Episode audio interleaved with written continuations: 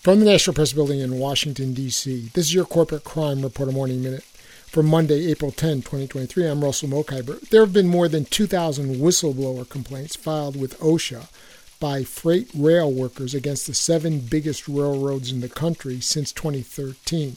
That's according to documents obtained by Motherboard via a public records request.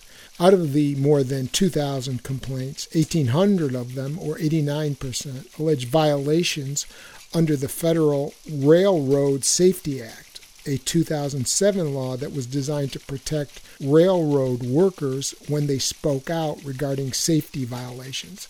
That's according to a report from Vice News. The seven largest carriers are BNSF, CSX, Kansas City Southern, Norfolk Southern, Union Pacific, Canadian Pacific, and Canadian National. For the Corporate Crime Reporter, I'm Russell Mokhiber.